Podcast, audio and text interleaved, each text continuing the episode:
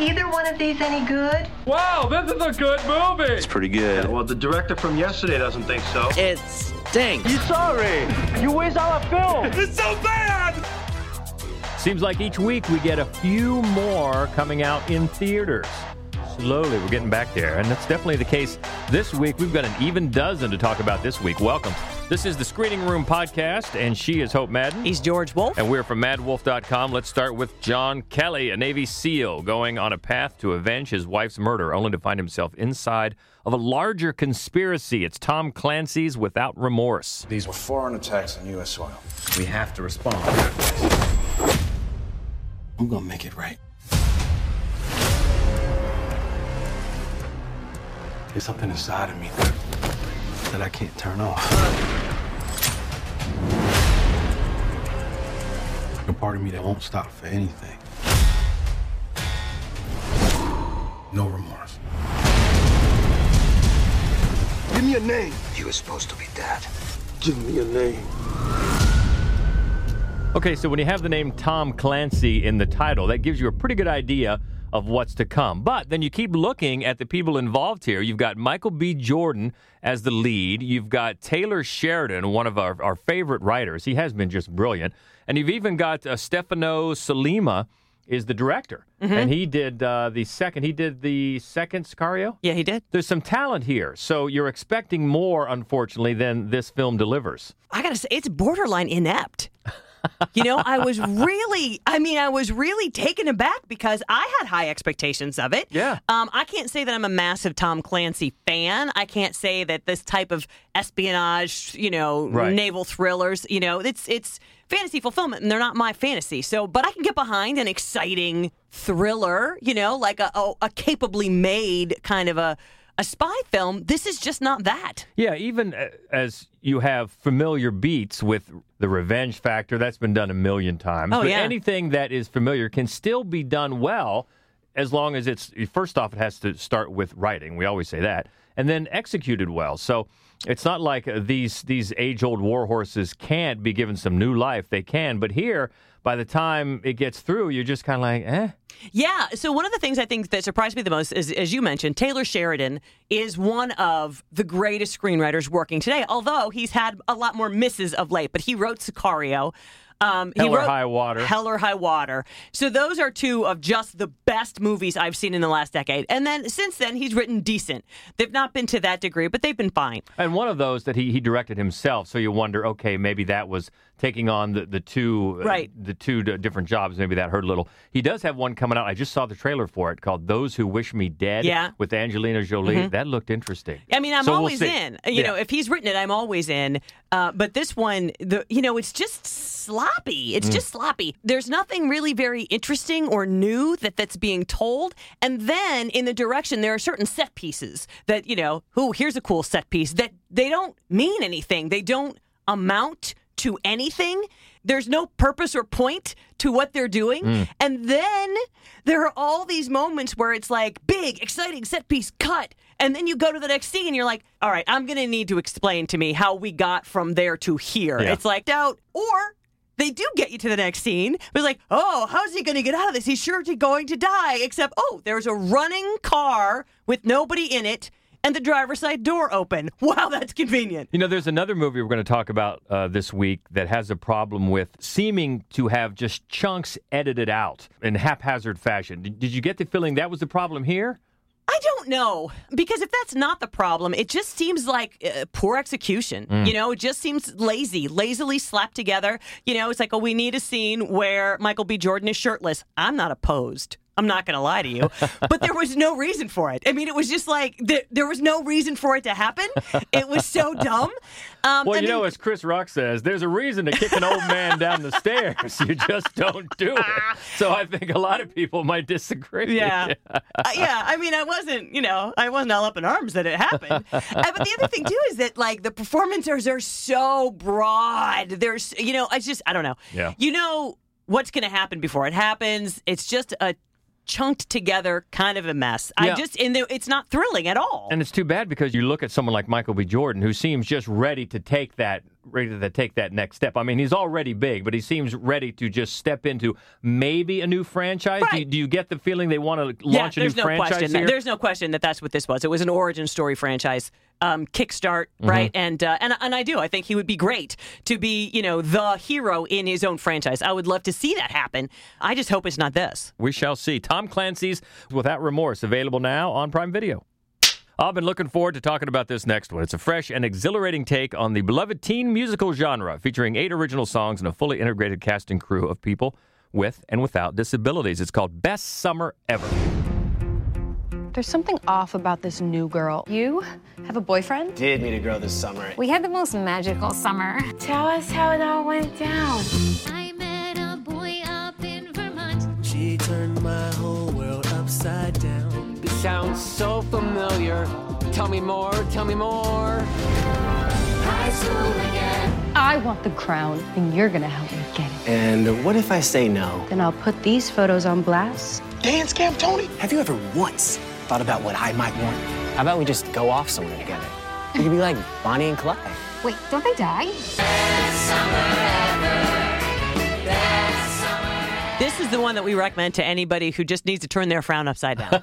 if you're in a bad mood, we defy you to remain try to remain in a bad you know, mood I all said, the way through I this said movie. that phrase this morning on the uh, the radio show that I called. They made fun of me for saying that.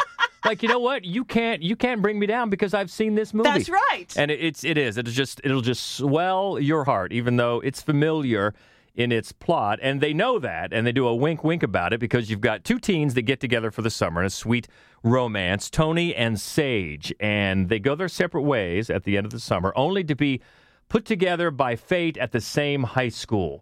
tell me more, tell me more. Exactly. And and they know that and they have so much fun with it. Not only with that knowing type of uh, attitude, but also the fact that everything starts with the cast. And this is an offshoot of um, Zeno Mountain Farm, is what it's called. It's in Vermont, and it's a camp for people with challenges, physical developmental challenges. And apparently, they started making their own movies some time ago and putting all their campers in these movies. And it just grew and grew. And now, if you look at the list of producers on this movie, you'll see a lot of big names, people like Jamie Lee Curtis and Mary Steenburgen and Ted Danson. And then some of them actually pop up in cameos uh, Peter Sarsgaard and Maggie Gyllenhaal and Benjamin Bratt. But you've got a bunch of people that from the Hollywood connections that uh, got involved and really helped make this movie and bring it to the forefront and film not just a movie for the campers, but a movie to be released like this. And the joy is just you you cannot deny it. So you've got all these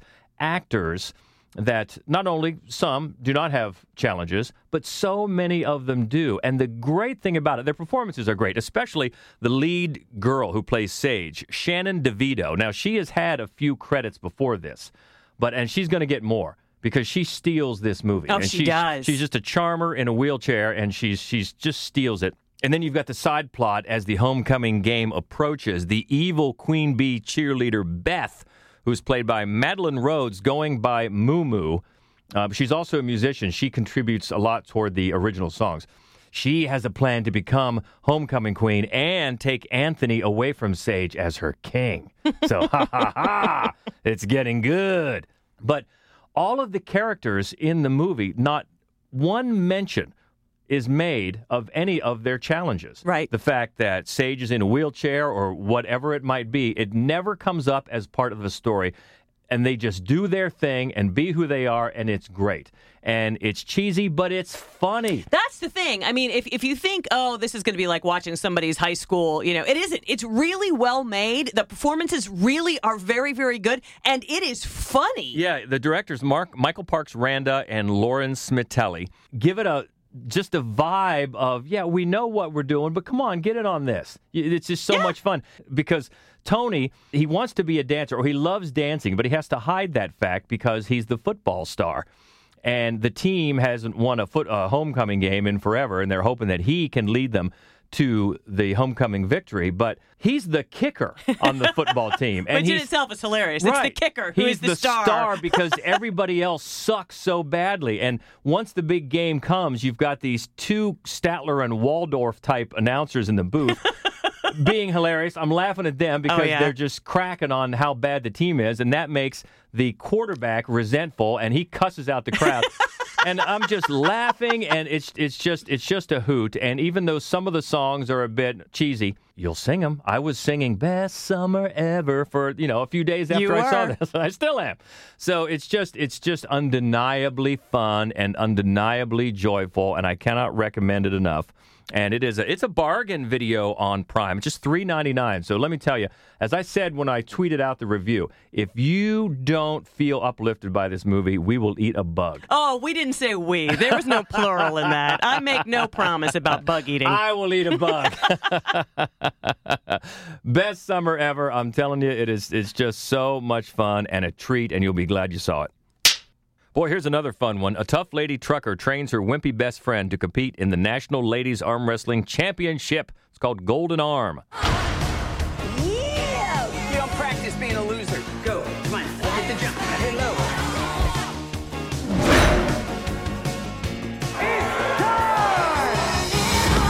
We may just be in the presence of a golden arm. Weak, ineffectual. Soft. But she has got one damn powerful arm. Scared yet? I can smell your fear. I am golden You can't go out there with your balls out. You gotta get out there with your legs out. Yeah.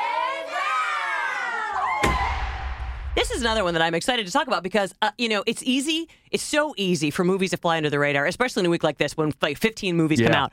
You'll like this one. Yeah. It's very funny. I had a you might think you won't, but you will. I had a blast with this too. Uh, yeah, ladies arm wrestling. Anybody that remembers the 1987 Sylvester Stallone arm wrestling vehicle over the top, you might remember that. This film certainly does, believe me. Uh, you might think, wow, there's not been a lot of arm wrestling movies. That's right, but now there is, and it's funny. And it's, uh, I think uh, the writers, both writers and the director, it's their big screen debut. Anne Marie Allison and Jenna Milly wrote this, and Maureen Bharoocha uh, directing. And it stars, if you saw the happiest season, remember that back during the Yes. Christmas Yeah, season? yeah, yeah. There was that one, it was on, it might have been Netflix. Kristen or- Stewart. Yeah. Yeah. Yeah. Mary Holland was the weird sister Yeah, she was. She stole that movie. stealing scene after scene. She plays Melanie, the wimpy girl who may have a golden arm, even though she, you know, doesn't weigh much. She can take down these bigger ladies uh, when they're arm wrestling. And her longtime friend, Danny, the Dominator, played by Betsy Sodaro, she's a tough lady trucker who just can't beat Brenda, the bone crusher. Uh, and she's going to ha- be the one they have to take down to win the championship. So she remembers her friend Mel and her golden arm. So she gets her involved in this tournament. So we're going to need a training montage, right? And we get a good one. And uh, they use that. Actually, they use it very smartly to to organically tell us if you're not hip on the rules to arm wrestling tournaments. You get caught up that way, and you get a training montage, which everybody loves, right? And so they go in the truck and becomes sort of a half of a road trip as they're going to the tournament. You have some antics going on there, and then once they get to the tournament, and it's it's funny, it's body, it's in your face, it's rude. But you know what? You might be tempted to call it stupid funny, but there's some underlying Yeah. real themes here of of uh, empowerment and women's friendships and finding yourself and that it's not as stupid as you might think but i'll tell you what i was laughing. Yeah, it's very i very really was laughing. So well done uh, to all around. And there's a there's a bit about the movie twister that had me just rolling. And there's a bit about a gynecologist who's really really detailed explanation of why balls out is not a good phrase it just goes on and on this is one that you might be quoting for a while after so highly recommend this this is also a pretty much of a bargain rental it's on prime for just $6.99 and it will have you laughing uh, golden arm I think the number one rule, though, in arm wrestling, as far as I can recall, is don't arm wrestle Jeff Goldblum. no, that's right. But the, one of the other big rules that they point out in this movie is you have to remember to suck and tuck. okay? And if you want to figure out what that means, see this movie. It's Golden Arm. We move away from the lighthearted stuff. This is a mother helping her daughter work through four crucial days of recovery from substance abuse. It's four good days. Mom, how is she? She sits around smoking, twitching, and I am there watching her like a hawk and pretending that I'm not. Almost one day down. Three more to go. I'm so sorry. Wish I'd been around. You should have been. You think it's my fault? It just goes on and on. I am and so on. sorry that my drug addiction is so incredibly difficult on you. I'm so sorry, Mom. If there's anyone who has the strength to break free of this, it's you. I really believe that. I'm proud of you. Somehow you do. If you looked at the movie poster, right away you recognize Glenn Close. But if the name wasn't up there, you might not recognize Mila Kunis because, boy, if you haven't seen her for a while, she looks different. She put herself, well, physically for sure, and emotionally through the ringer for this part. Yeah, and and you know she would have to honestly because she plays a character named Molly who is about to go into her fifteenth stint in rehab. She is a heroin addict, and and you're right, uh, Mila Kunis. I mean, she's just she's skin and bones. She looks horrible. Um, and she's such a lovely girl, and it's it's interesting because one of the things about me, she's got the biggest eyes in the world. Yeah. And in this sunken, gaunt face, they look so haunting. She they just swim in this skull. It, it's but a- you have to to bring oh, authenticity to this sort of situation. Yeah. yeah. And one of the things I really appreciate about her performance is that it is more than equal to the transformation that she went through physically. It's Yeah. a really fearless performance. She is not a likable character, and she does a great job as an actor in sort of wading through the manipulations that will work when she's dealing with her mother. And this is one mm-hmm. of the things I like the best about the film is that it felt in many ways very honest to me. These are two people who obviously have this massive history of triggering each other. Right. And so they're very uncomfortable to be around. And when you watch other films that deal with addiction, even very solid films, usually there's at least one character that feels noble and put upon and you're supposed to really empathize with.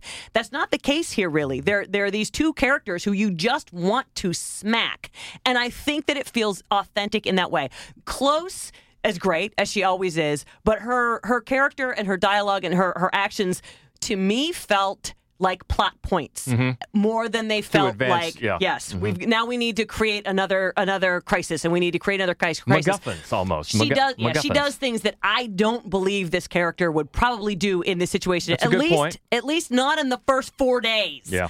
But if you can get past that, I thought it was really effective. And this is writer, co-writer, co-writer and director Rodrigo Garcia. Yeah, and he's worked with uh, he's worked with Glenn Close a number of times. Yeah. He directed Albert Nobbs and he directed Nine Lives, and he, generally speaking, I'm a fan of his work. Yeah, uh, and this one is this is just in theaters. It is this weekend. Uh, so that is four good days. Another one just in theaters is the latest from one of our favorite directors. In the puppet state of Manchukuo in the 1930s, four Communist Party special agents, after returning to China, embark on a secret mission. Sold out by a traitor, the team find themselves surrounded by threats on all sides. Latest from Yimou Zhang, Cliff Walkers.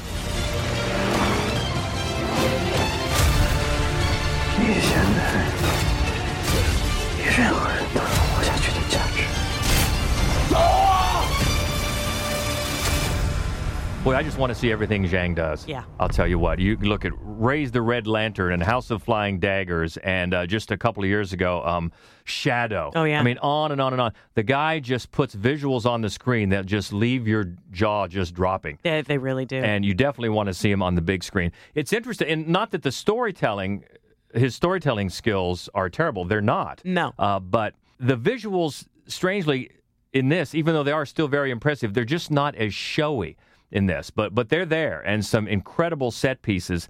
As it tells this this just really intense. You're talking about spy a, a Mhm. spy movie Mhm. earlier. This is sort of a spy movie as well, and very throwback noir kind of a feel. As there's all these double crosses, and who's the mole, and who's the snitch, and who you know who's going to get tortured, and who's going to make a sacrifice. The secret mission involves trying to find the one surviving witness of a Japanese massacre and then smuggle him out to safety so he can tell the world about the Japanese atrocities. But the double crossing begins almost immediately, and the, the, the four agents split up into pairs, and you've got one pair trying to find the other pair and warn them about the double crossing, and then it just goes on and on as they try to hunt for each other and hunt for a mole and find out who's double crossing whom. And so those turns in the story aren't exactly new.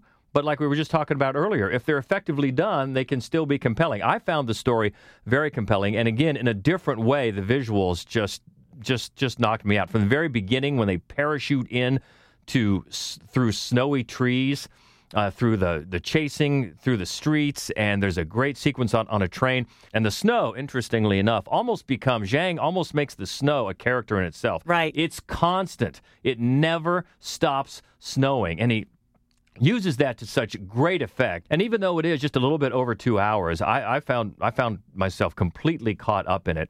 Uh, this uh, old type of spy noirish game where people are giving you those glances, heavy glances over their the brim of their hat, and they're lighting up another smoke. Those types of things we've seen before, but I don't think we've seen him in this way. And uh, I guess I'm just a sucker for uh, his movies. And this one is another one that's definitely worth seeing. Not one if you're used to all the, the colorful ways that he puts the visuals on screen. This one, not so much. He's he really uses the contrast of the snow to darker color palettes, but still, the, some of the set pieces are just just really wow wow inducing, and uh, it's one that's in theaters Mhm. as most of his stuff deserves to be. And if you're a fan of his work, uh, you know what I'm talking about, and it's called Cliff Walkers.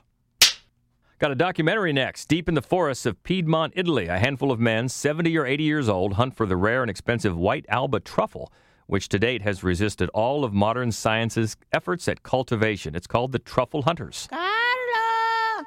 Poi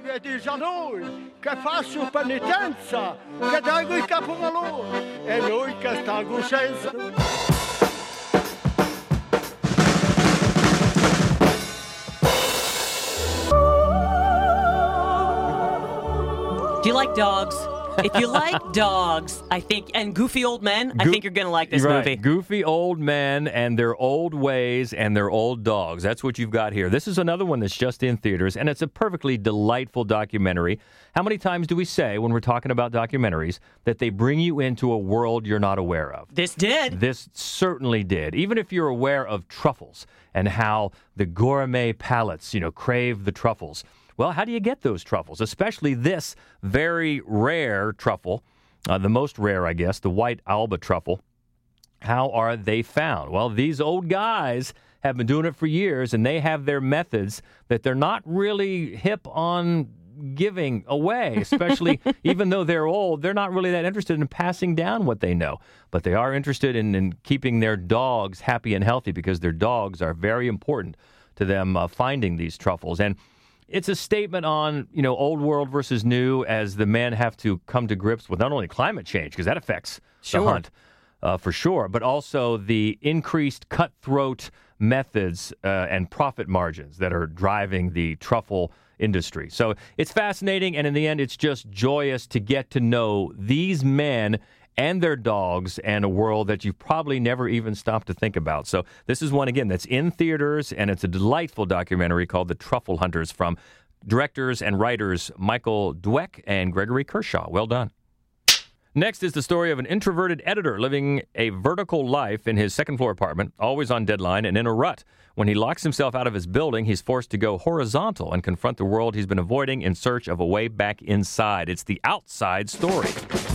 I locked myself out of my apartment. Without your shoes? Sucks. Oh, it's dumb. Well, it looks like a beautiful day. Wait a minute! I was wondering if I could climb out on your fire escape. And I hope that I'm not interrupting. Hi. Yes, we're in a relationship. Wow. You ever been cheated on? Probably. Charles, it was one time. I know Isha feels bad about it. How do you not get jealous? Because life is short. I think it's good to have a little fire burning. Do you miss her? Sure. Then go get her, Romeo. Boy, this finally gives a lead role to someone we've been admiring in supporting roles now for a while, and that's Brian Tyree Henry.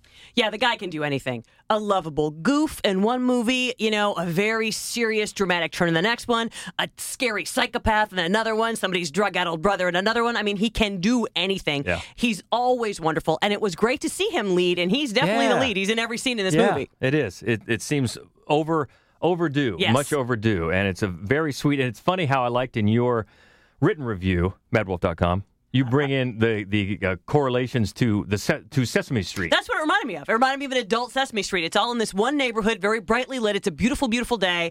He's locked out, and so he just is kind of waiting around for his landlord to show up and let him in. And so he kind of discovers his neighborhood and he talks to his neighbors. And Mm-hmm. that's what I just kept thinking, like, these are the people. That's what I just kept thinking. You know, and it is, it, it's like so many of the other movies this week, just delightful. Yeah. You know, the stakes aren't super high. He's learning lessons as he's out there. He's meeting his neighbors. They're also learning lessons. Now, this is, I mean, there are F bombs aplenty. Mhm. It's just that there's nothing gritty about this movie in any way. It's just as bright and sunshiny as the day suggests it is. It's writer director Casimir Nozkowski. I think the only thing, the drawback to this, I mean, the stakes are pretty low, so it's you know you're not super invested. It, but the other thing is that everything has such a sunny disposition that when the police come to arrest, they suspect Charles because there's a burglar with polka dot socks, and they they go to arrest him, and he says, you know, it's not him. I'm he says I'm resisting, I'm resisting, and then they let him go. Given the situation, Yeah. it felt so tone deaf. It felt so tone deaf. I was startled. I thought somebody should have cut the scene. I mean, this is just, this is not a good look. Yeah. You know, um, it was so problematic. But if you can get past that one scene, you know, and you're in the mood for something very light and you just want to, you know, I want to just commend somebody for finally giving this man a lead performance, a lead role. You know, it is a lovely film. And on Prime Video, another bargain, six ninety nine for the rental for The Outside Story. Next is the based on true events story of a Canadian farmer taking on a giant corporation after their GMOs interfere with his crops. It's Percy versus Goliath. Monsanto is claiming the canola you grew in 97 contained a technology in the seed's gene that they created. I never bought that seed. Monsanto will say that everything you grew is their property. Sure got people talking. You stole Monsanto's seed. You know I'm not a thief. Feels like you're angling for a fight.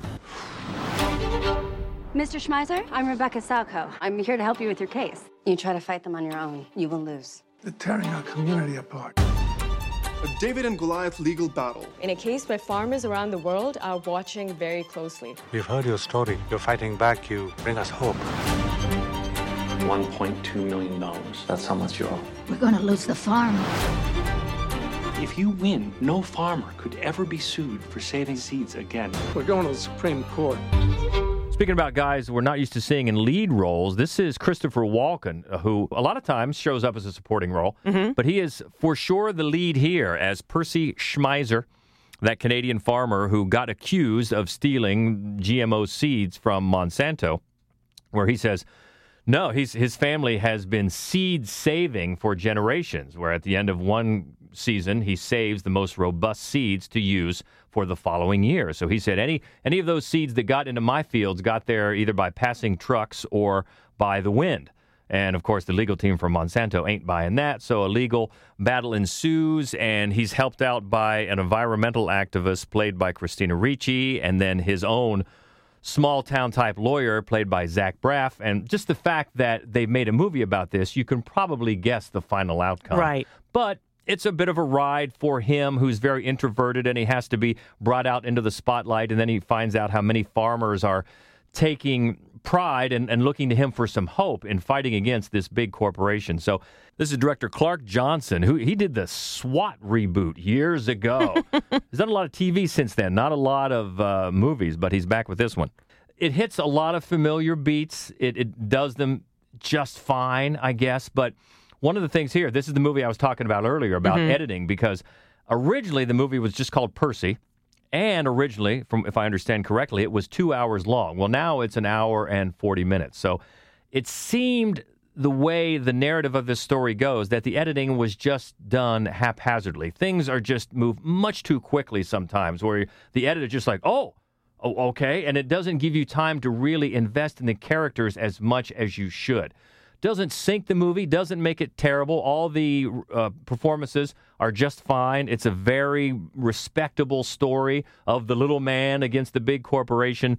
It just seems hurt by a little bit of what you talked about in um, in Without Remorse. Movements from one section to another that seem a little bit if not nonsensical, just rushed. Sure. And we never get a chance to really become as, to make it as resonant to us as it should be. But it's perfectly fine, and it's nice to see someone like Christopher Walken in a lead performance. And that is on Prime Video. Again, pretty much of a bargain, just five ninety nine for Percy versus Goliath. Got a thriller next. Danger, deception, and murder descend upon a sleepy town when a professional assassin accepts a new assignment from his enigmatic boss. It's the virtuoso.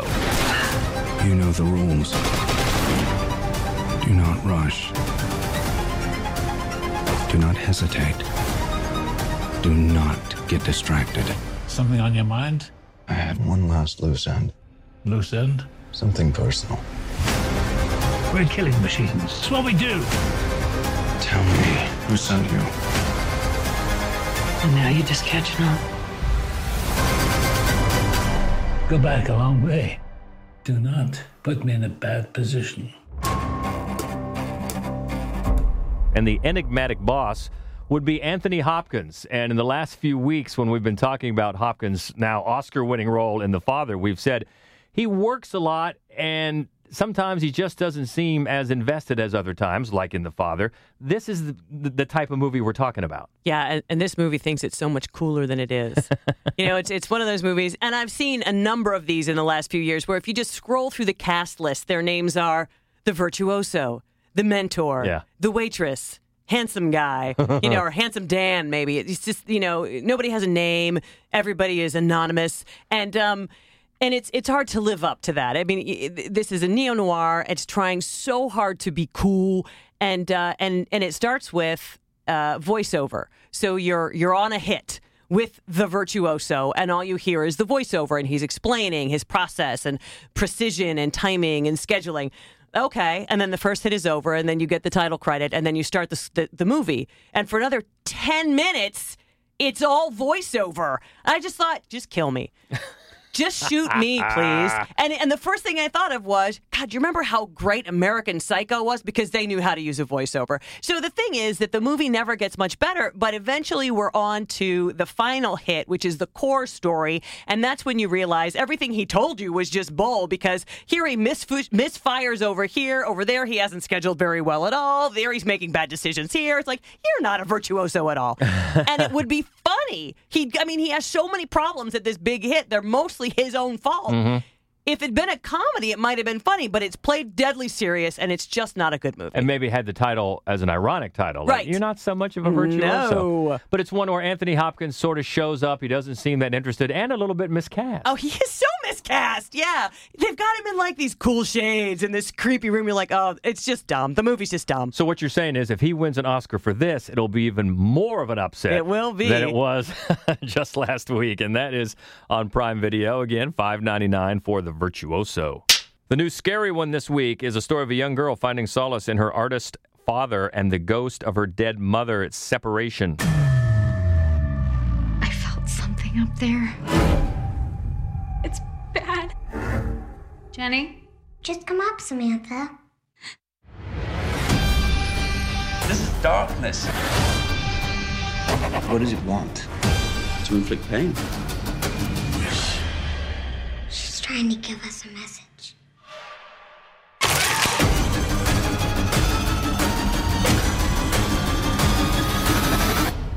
We must be quiet, or else we'll scare her away. Now, when I saw this movie come up, I thought to myself, great cast, bad director. Yeah, director is William Brent Bell, who did The Boy and what else? am I- Devil's Due. Yeah. And the Brahms, the Yeah. boy too. The thing about this is, and I wrote it down. It, it's it's barely a horror movie, really. I, I wrote it down when it, something creepy finally happened. It was a full hour into an hour and forty seven minute runtime. Mm-hmm. Uh, yeah, it's I guess maybe a metaphor for family trauma, but it's the dad here is played by Rupert Friend, who's also a producer. And he is a comic book artist, and it centers around an old comic book of his. This is called The Grizzly Kin. And so they're sort of creepy looking dolls and clowns and things like that. And they've got puppets to go along with those uh, characters as well that the daughter plays with. So them, some of them come to life and give you some creepy visuals there. But boy, there's there's not much fright to it at all. It goes in a place uh, toward the end uh, that you can pretty much see coming. The supporting cast, yeah, Brian Cox plays uh, I love him. plays the dad's mean, un- disapproving uh, father-in-law. Mamie Gummer, Meryl Streep's daughter, plays the wife, and it, so the cast is solid, but it's just it's one of those. Honestly, I just by the end I thought, who greenlit this? Yeah. There's just really nothing here. They show you these visuals in the trailer to make you think, ooh, and you can just take bets about how many of those turn out to be dreams. Nah. Uh, it- That's it's the such- laziest- it's that's the so- laziest yeah, horror Exactly, trope. exactly. So it was just in the end, it's just boring, and it is out in theaters called Separation. Next is the story of three friends creating a board game that they think has what it takes to become a bestseller. When their attempt at crowdfunding fails, a mysterious man makes them an offer. It's called Murder, Bury, Win.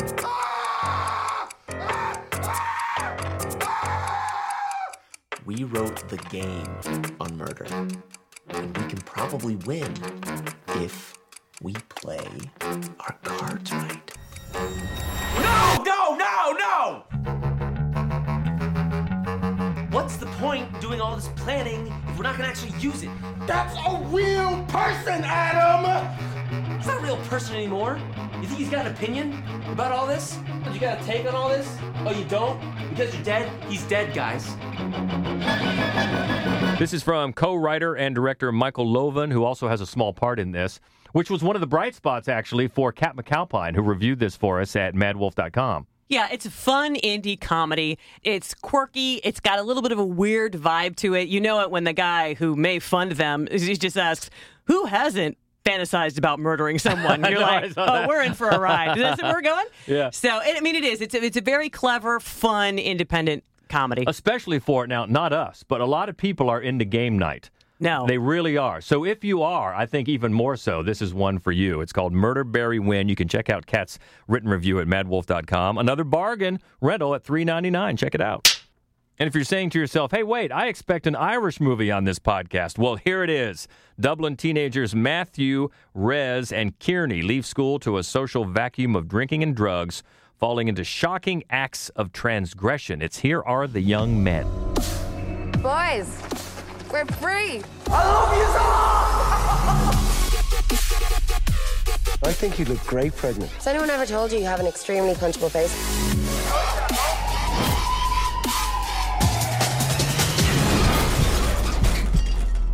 I saw a girl get knocked over today. She died, but you're fine. Yeah? Ladies and gentlemen, the real man! What was in the bag, sugar? What do you think was in the bag, Matthew? You knew what he was like. I told you. This is based on the novel by Rob Doyle, and it's not as good as the novel by Rob Doyle. It is trying very hard to be kind of a cross between maybe Trainspotting and Clockwork Orange. That's rarefied air. It is. That is tough to pull off, and it just really doesn't do it. It's not that it's a terrible film, it isn't. It's just that it's so clear the niche that it is trying to fit into, and it misses the mark pretty pretty wildly. And if you're one of the 10 or 15 people that saw Blinded by the Light, and you should because You it's should. delightful, the actor that played the main character's yeah, yeah. friend and, and neighbor, the guy who wants to be in a like a new wave band, uh, the actor Dean Charles Chapman, he's the lead here. And Anya Taylor Joy, Yeah. always glad to see her in anything. She's great in it. I mean, the, the performances are good. Everybody is good in it. It's just that it, they, in trimming the novel to fit into a 90 minute runtime, Mhm. they lose too much of the character of Dublin. They lose too much of the context. And what they wind up is sort of like, you know, a reheated version of something we've seen. Yeah, and if you want to check out the written review, Christy Robb covered this one for us, and you can find her review at maddwolf.com. Hey, let's go to the lobby. See who's there. Let's all go to the lobby. Let's all go to the lobby. Let's all go to the lobby. Back in the lobby, checking in with Daniel Baldwin, aka the Schlocketeer, hipping us to the latest studio releases. Any changes? Any big news? What do you see? Uh, we've got some new dates. Nothing's been postponed, so that's good. Yay. But uh, for once, Netflix has issued a bunch of dates for part of its summer lineup. Uh, the sci-fi thriller Awake will premiere on June 9th.